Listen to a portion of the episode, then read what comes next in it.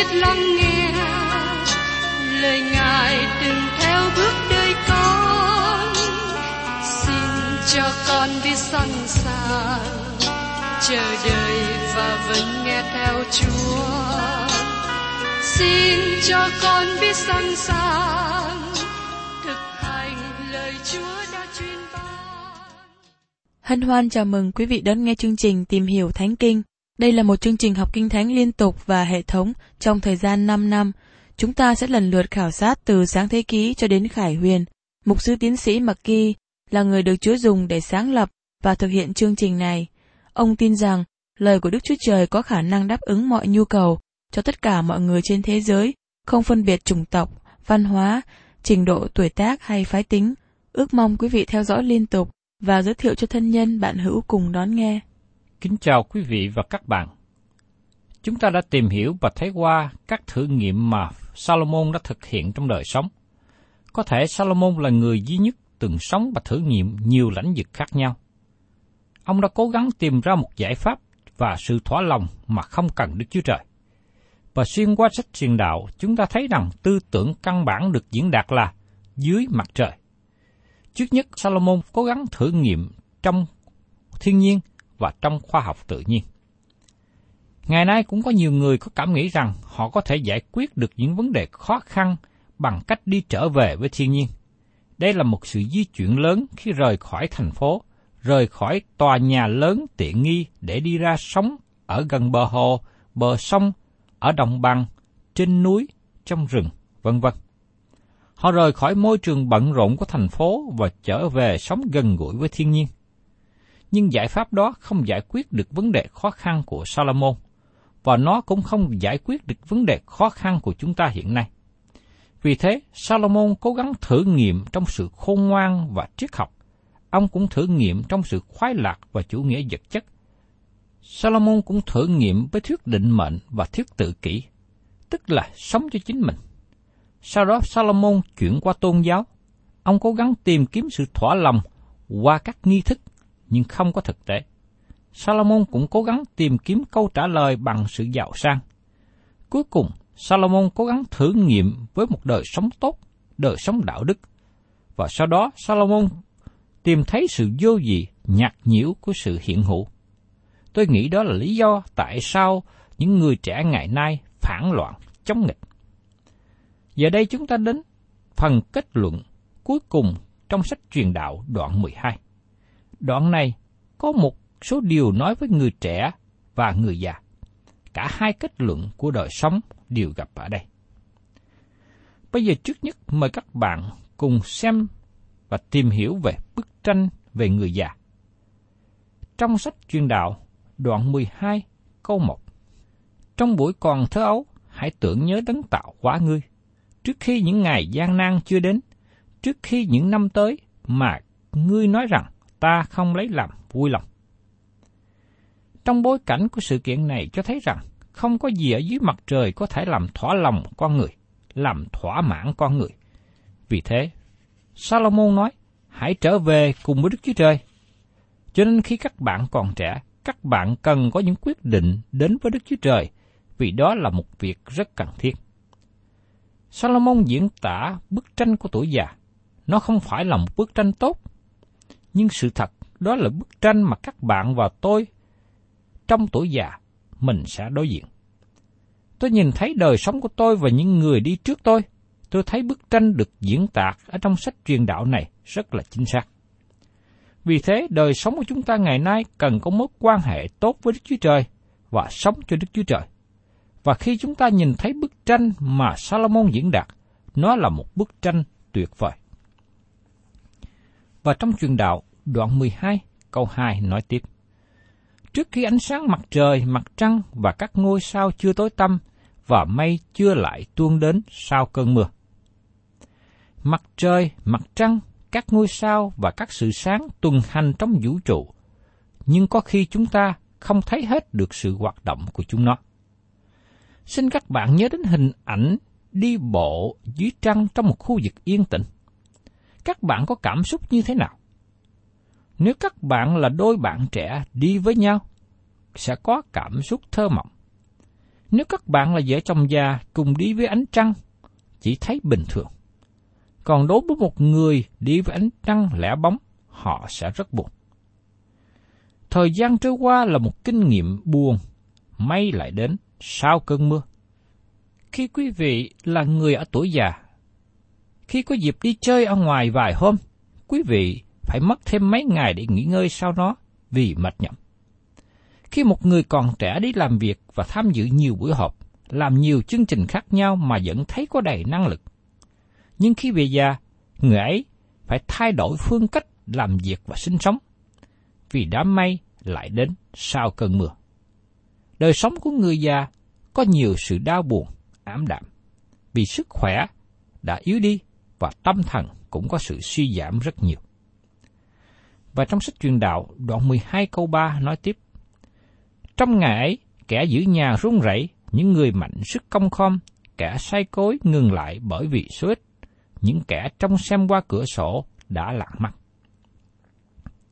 Đây là lời diễn tả về cơ thể người già.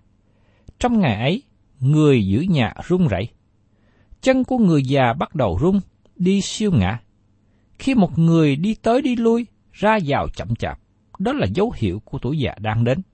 Và sau đó, thì chỉ đi quanh quẩn trong nhà và cuối cùng phải ngồi một chỗ.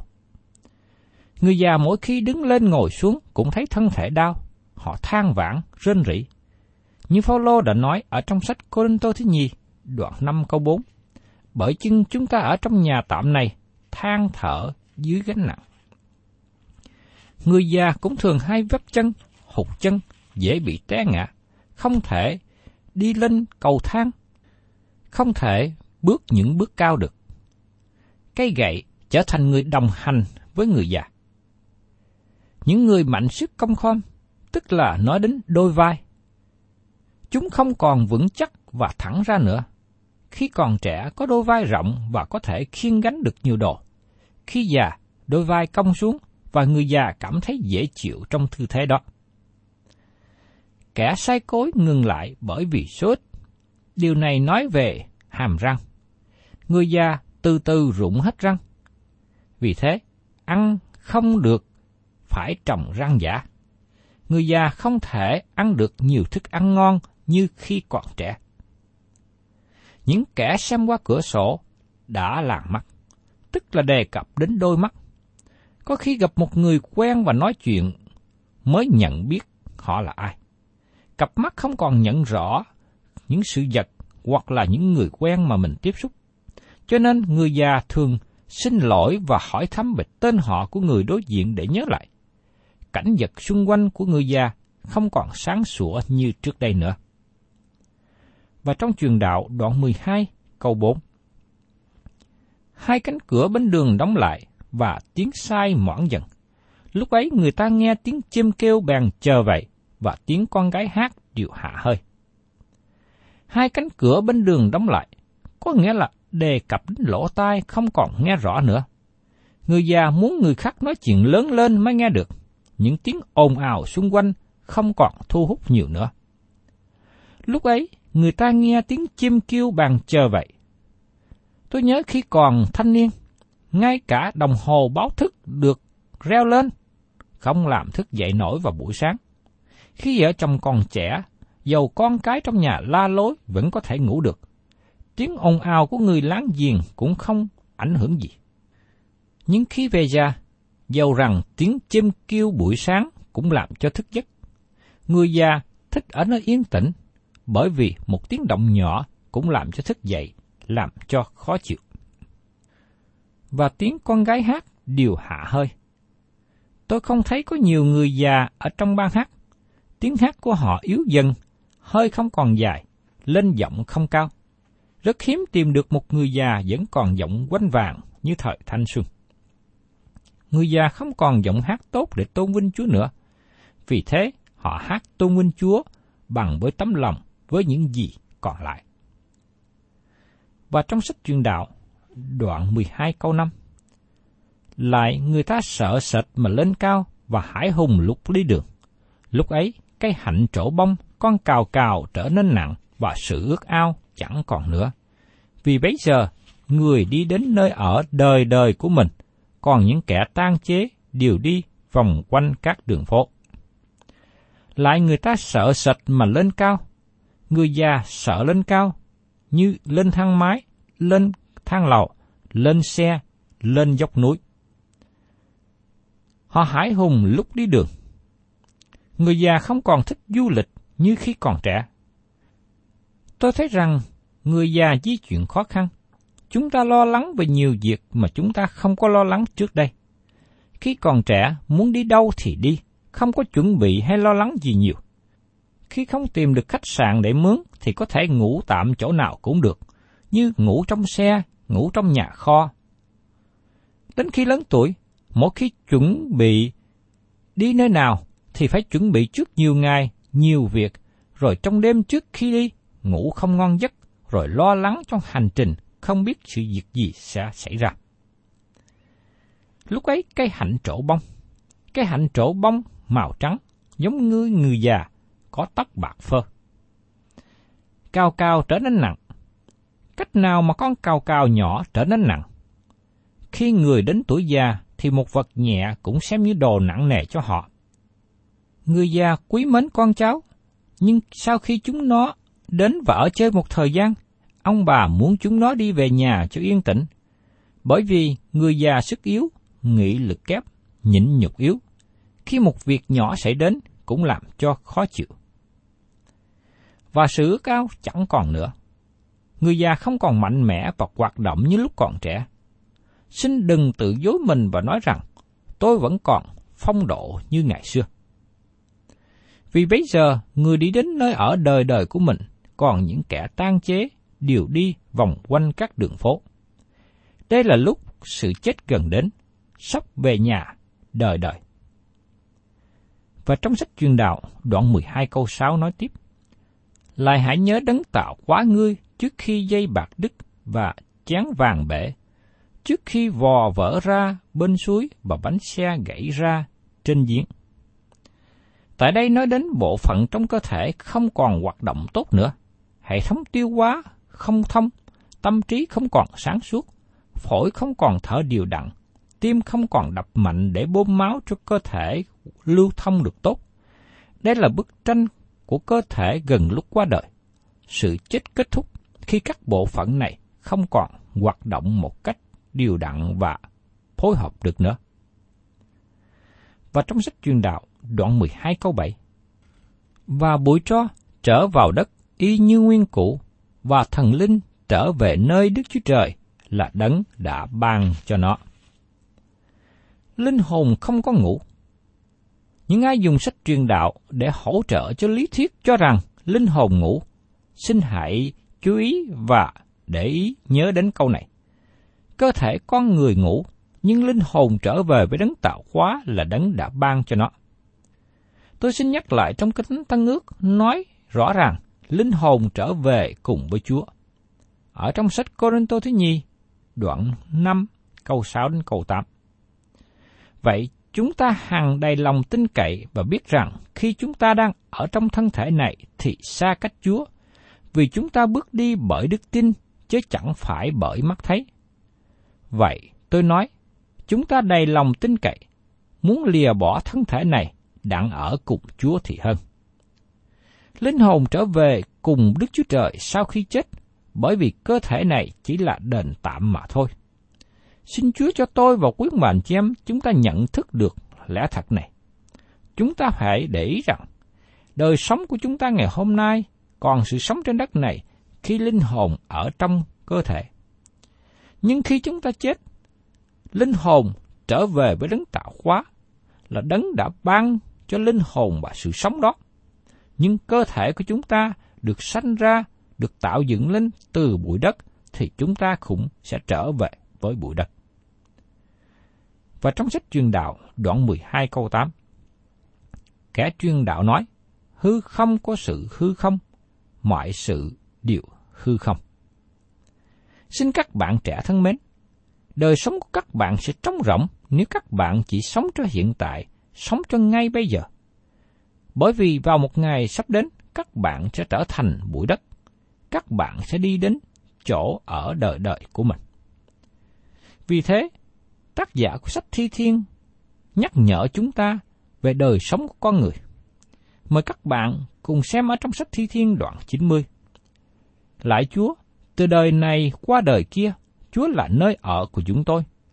Trước khi núi non chưa sanh ra, đất và thế gian chưa dựng nên, từ trước vô cùng cho đến đời đời, Chúa là Đức Chúa Trời.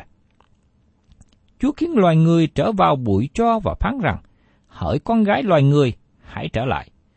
Vì một ngàn năm trước mắt Chúa, khác nào ngày hôm qua đã qua rồi, giống như một canh của đêm.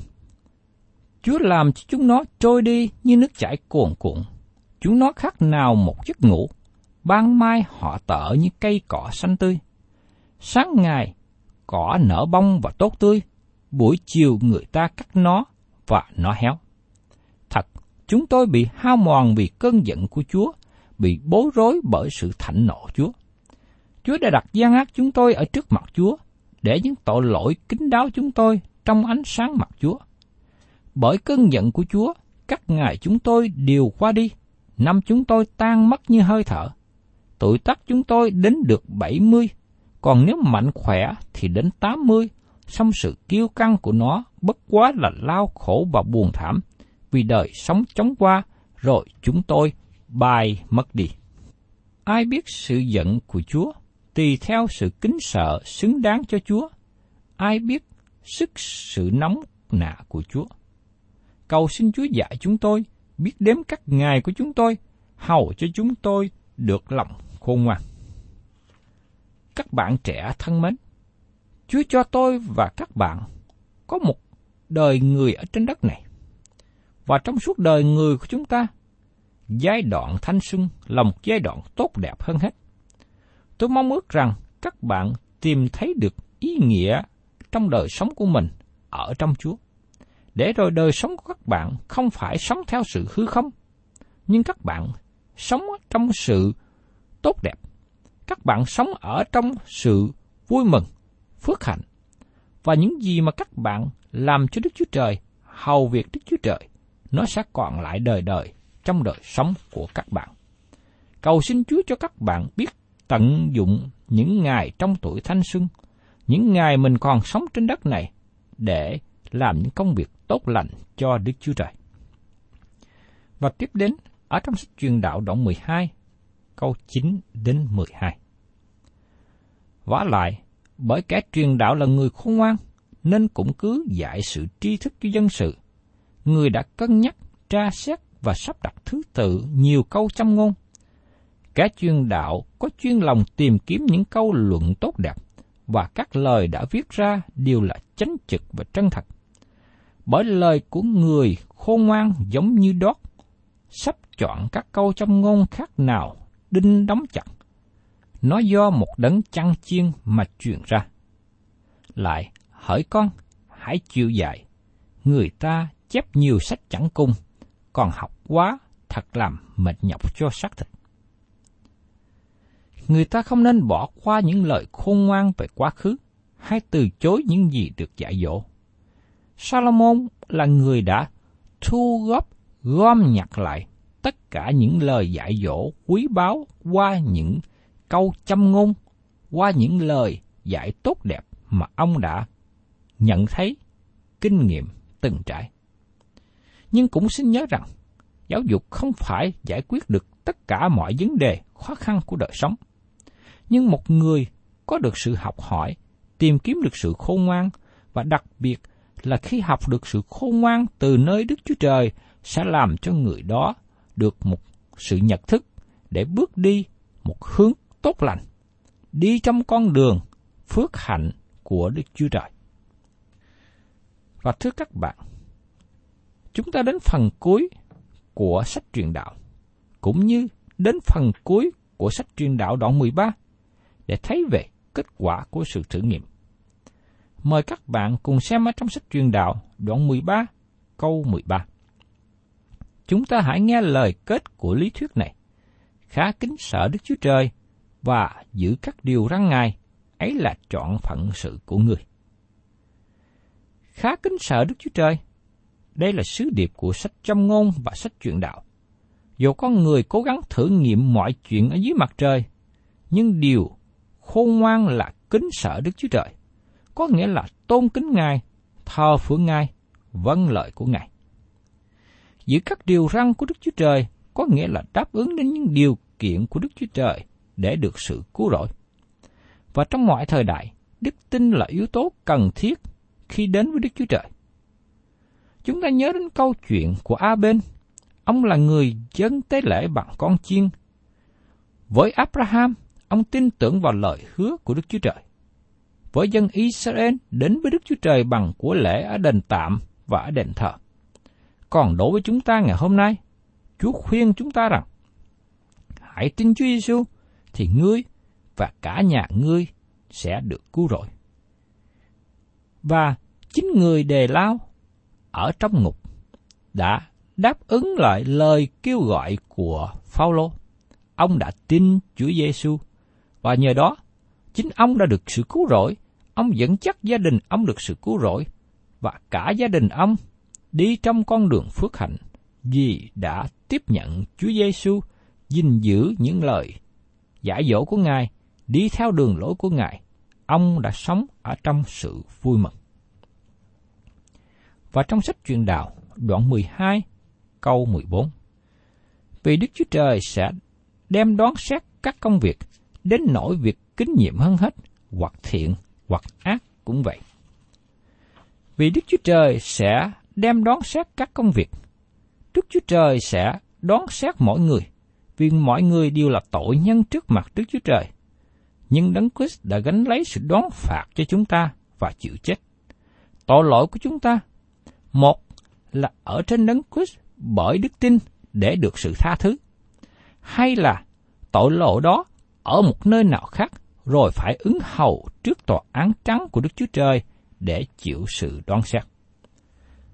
Thưa các bạn, trong buổi còn thanh xuân, hãy tưởng nhớ đến đấng tạo hóa của mình. Tại sao phải làm như thế?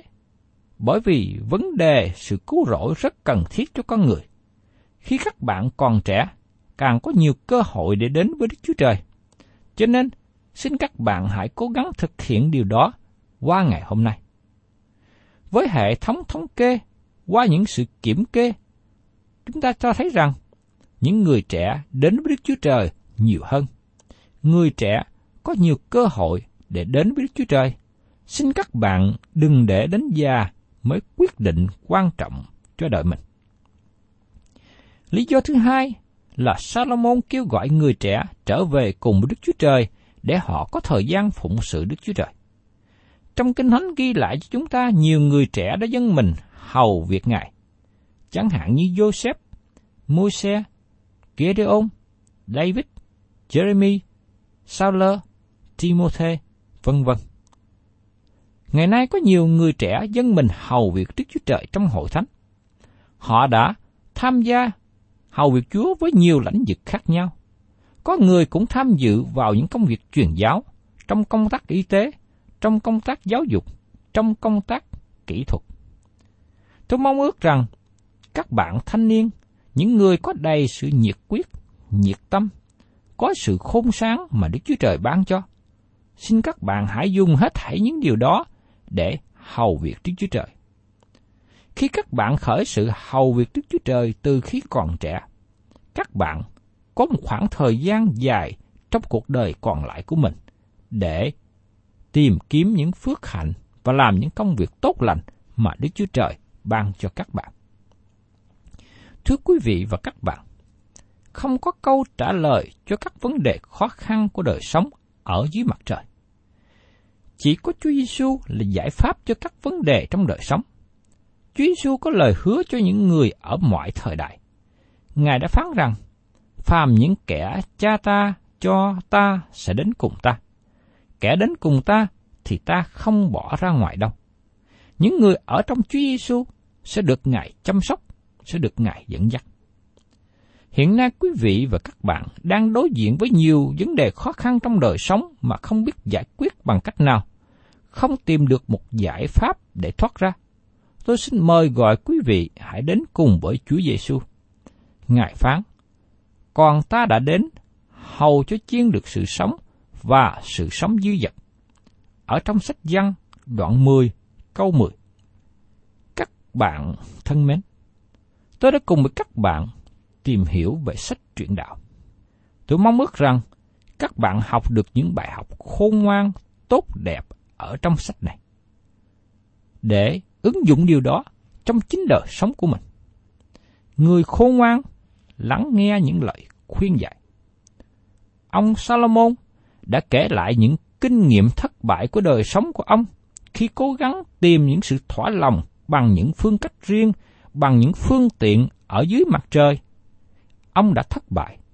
Nhưng tôi cảm ơn Chúa vì ông Salomon đã thành thật ghi lại, tuân thuật lại những kinh nghiệm thất bại của chính mình. Và điều đó, chúng ta tạ ơn Đức Chúa Trời vì chúng ta có sách truyền đạo để học hỏi và nghiên cứu ở trong thời kỳ hiện nay. Tôi mong ước rằng các bạn thấy được những hình ảnh của Salomon mà rút tỉa kinh nghiệm cho chính mình. Tôi không muốn các bạn là những người thất bại, những người thất vọng, nhưng tôi mong ước rằng các bạn là người sống ở trong sự thỏa lòng, trong sự vui vẻ và phước hạnh. Tôi xin mời gọi các bạn hãy đến cùng với Chúa Giêsu. Thân chào tạm biệt quý thính giả và xin hẹn tái ngộ cùng quý vị trong chương trình tìm hiểu Thánh Kinh kỳ sau.